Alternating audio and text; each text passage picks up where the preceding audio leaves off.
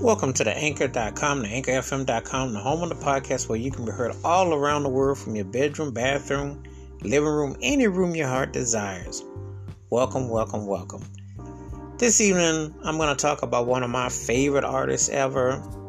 Um, I think this guy is truly unsung.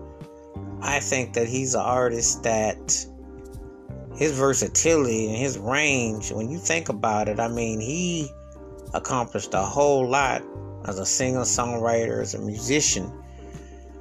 But he's known for his ballads, he's known for his work in, in, in certain areas, but he came out on the scene, he bursted out with a lot. And um, that artist is the late, great James Ingram, excuse me. And so many songs that I love by his his voice was just moving to the soul. It's 40 years ago when him and Quincy Jones got together and First time I heard just once, I was like blown away. I mean, that song, he did it live. I remember the tuxedos at the Grammys, and he just knocked it out the box. I mean, his voice, he was, you know, he was one of those artists that, uh, his voice and everything, it, and it had a distinctive wail about it. His voice was like a guitar. It just soloed, and it left a lasting mark, and it was just very soulful. It had a whiskey style to it, but it was so soulful, you just couldn't escape it and just once was a blow, mind-blowing song. The harmony, the t- the the, can- the cadence, amazing. Same thing with the follow with 100 Ways. You know, that's one thing. You work with Quincy Jones, especially that can get the right songs and arrangements and everything. It just takes it to a whole other level. And this was a powerful song. I mean, I just love the way uh, the song was just it just moved the soul. I mean, I really dug it. It was strong and very soulful, very soulful, and um, it hit the spot. Definitely hit the spot. Next songs that I did was somewhere out there. He did that with Linda Ronstadt, and again, if you pay attention to his versatility, even when he does adult contemporary pop R&B, what have you, his range alones itself to working with some of the most dynamic talents ever. And this was another example. Him and Linda Ronstadt, who's one of the most versatile artists you're going to hear, they they were in sync together. Really dug that song. Next song I dug was "I Don't Have the Heart," and this was a song that was a big hit 30 plus years ago. And um, I believe Thom Bell had produced this cut, and the arrangements and the whole thing was just really it just complimented. Well, again, it was a very strong song, and um, it hit the spot. You know, when you hear his voice and the strength of it, it's so much power and force. And he wasn't one to be shy.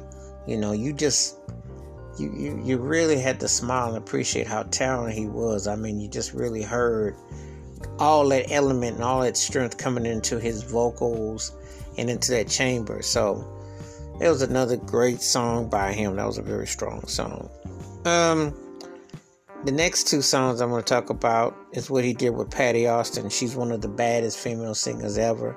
And um, how do you keep the music playing? Again, it was slow cut, but it was like one of those cuts where you're, you know, you just really feel the energy between the two. They really had a beautiful chemistry.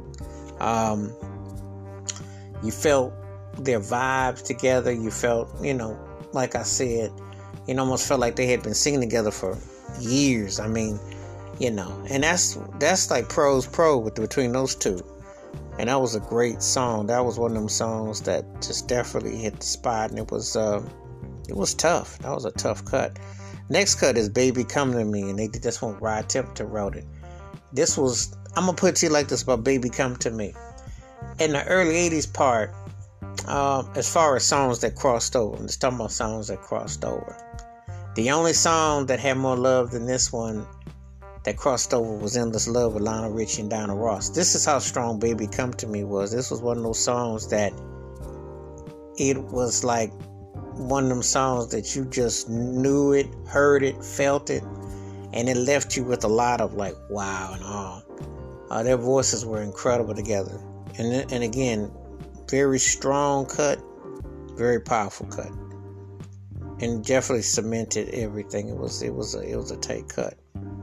On the groove side, a lot of people don't know this because I remember back in the day I was watching an old Dol- Dolomite movie, Rudy Ray Moore, and James Ingram was fronting a funk band, and he done some funk stuff. He done some funk stuff. I will just throw this out there real quickly. He wrote PYT, Pretty Young Thing for Michael Jackson, played the instruments on and everything. Played the keyboard parts and grooves on uh She's a Bad Mama Jama for Carl Carlton, so you can hear the quotas and the music, but that's in his other life. This cat was bad. This cat could throw down. You know, a lot of people don't know how bad he was playing with Ray Charles Leon Haywood. This cat could play. James Ingram was a bad boy. Don't let the tuxes fool you. He was no sleepy time. And he would run circles all over uh, people like John Legend, some of these other sleepy hounds that they got out here. He was bad. Anyway, back to this to this particular segment. Party Animal was a tight cut.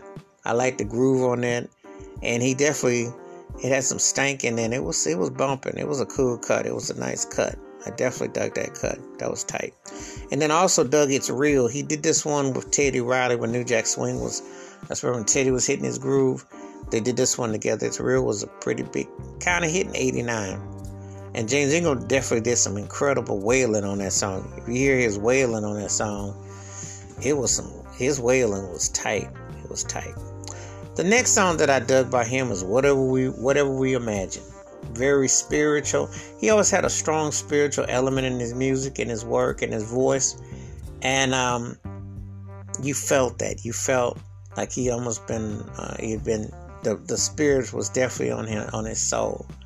Um, this was a very strong song and one of those songs that very uplifting, you know, very uplifting. And another cut that I dug that he did was like a tribute to Dr. Martin Luther King was Remember the Dream. Um, very powerful, very soulful, spiritual. Uh, one of those songs that you just you just don't you can't leave alone. It just stays with you. Another cut that I dug that he did was There's No Easy Way to Break Somebody's Heart. This one was a real tearjerker. It hit you. See, when you can sing like he could sing, and he made that thing, he he he had a, a voice on him that, you know, of course, if you know, he co wrote and participated in A Secret Garden with him, Barry White, El DeBarge, and Al B. Sure for Quincy Jones' Back on the Block project back in 1989. And James Ingram wailed on that cut too. I mean, you know like I said, a bad cat. And his brother Philip Ingram used to be in Switch. El DeBarge's brother, late brother Bobby DeBarge, and Tommy DeBarge were in Switch too. So there's a lot of cor- correlation, connection, so on and so forth. But there's a lot that goes back with this. But anyway, I uh, I dug that song. I like the honesty of it, and that's one thing I can always say about James Ingram's music. It was some of the most honest, down home folk, down relatable that you could get. And the last song that I'm going to talk about is Yah Mo B There. Love this song. It was a spiritual uh, tribute to the Lord. The video was something else, and um, I remember when the song was really big, and it just, you know, it just really hit. And um, he just left a lasting impression on me. I mean, I enjoyed his music, um, his his voice you know, he just really connected, you know, and you could definitely sense that this guy had had quite a career already. You know, another song that one last song that I'm gonna talk about that I like was "What About Me." He did this song with Kenny Rogers and Kim Carnes, and in the early '80s, interracial, you know, romances and storytellings was kind of considered taboo. So this was kind of like a some places wouldn't even play it because of the subject matter him and Kenny Rogers for the affections of Kim Carnes. It was a twisted situation, but I remember the video and the performances. But it was, but his voice, when I said he sung with Michael McDonald, when I say he sings with Kim Carnes, when I say he sings with Kenny Rogers, when I say he sings with Patti Austin, when I say he sings with Linda Ronstadt, think about how versatile that is. You know, and then he did New Jack Swing with Teddy Riley, you know, working with Thom Bell. I mean, Think about some of the people he's worked with, some heavy hitters, but his musicianship, his versatility, his talent could hang.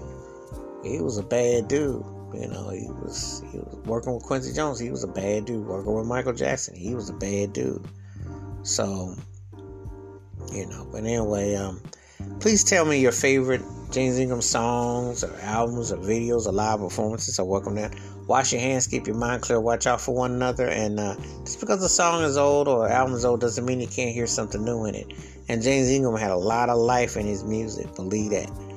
So till next time, keep it funky, keep it on the one. Be safe out there, be careful.